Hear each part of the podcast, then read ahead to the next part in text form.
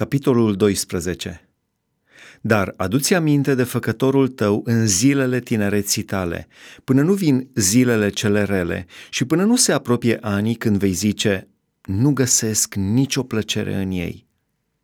Până nu se întunecă soarele și lumina, luna și stelele, și până nu se întorc norii îndată după ploaie, până nu încep să tremure paznicii casei, mâinile, și să se încovoaie cele tari, picioarele, până nu se opresc cei ce macină, dinții, căci s-au împuținat, până nu se întunecă cei ce se uită pe ferestre, ochii, până nu se închid cele două uși dinspre uliță, buzele, când uruitul morii slăbește, te scoli la ciripitul unei păsări, glasul tuturor cântărețelor se aude înăbușit, te temi de orice înălțime și te sperii pe drum.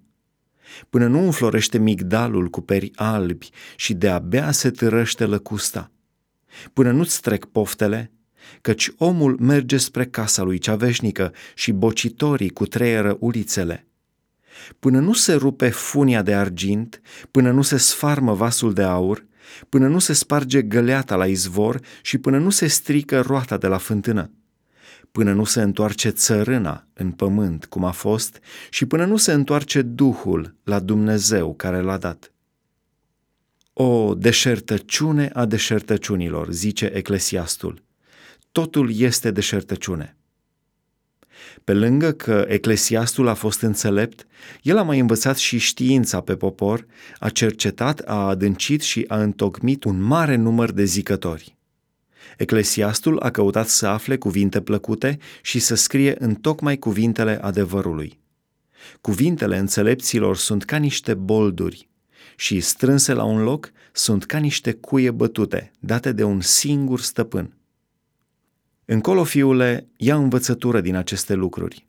Dacă ai voi să faci o mulțime de cărți, să știi că n-ai mai isprăvi și multă învățătură obosește trupul. Să ascultăm dar încheierea tuturor învățăturilor. Temete de Dumnezeu și păzește poruncile Lui. Aceasta este datoria oricărui om.